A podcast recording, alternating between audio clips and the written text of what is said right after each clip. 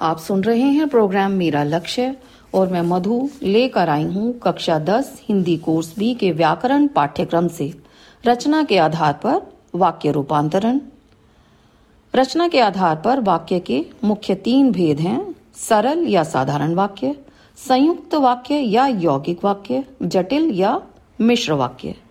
सरल या साधारण वाक्य, जिस वाक्य में उद्देश्य और एक ही विधेय हो एक ही उद्देश्य हो और एक ही विधेय हो।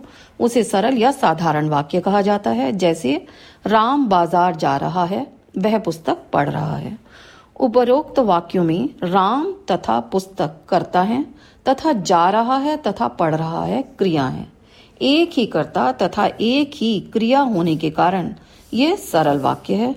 दूसरा संयुक्त वाक्य या यौगिक वाक्य जिस वाक्य में दो या दो से अधिक सरल अथवा मिश्र वाक्य योजकों द्वारा जुड़े हों, उन्हें संयुक्त वाक्य या यौगिक वाक्य कहते हैं, जैसे, कंडक्टर ने सीटी बजाई और बस चल पड़ी।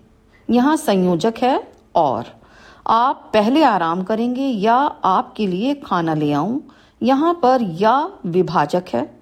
मैं आपका काम अवश्य कर देता, लेकिन क्या करूँ? व्यस्त हूँ। यहाँ लेकिन विरोध दर्शक है। उसने बहुत मेहनत की थी, इसलिए वह कक्षा में प्रथम आया, इसलिए परिणाम बोधक है। तीसरा, जटिल या मिश्र वाक्य, जिस वाक्य में एक प्रधान उपवाक्य के साथ एक या एक से अधिक आश्रित उपवाक्य जुड़े हों, उसे जटिल या मिश्र वाक्य कहा जाता है, जैसे, वह कौन सा क्षेत्र है जहाँ महिलाओं ने अपना कदम नहीं रखा? गहन से गहन संकट हो फिर भी वह हंसता रहता है।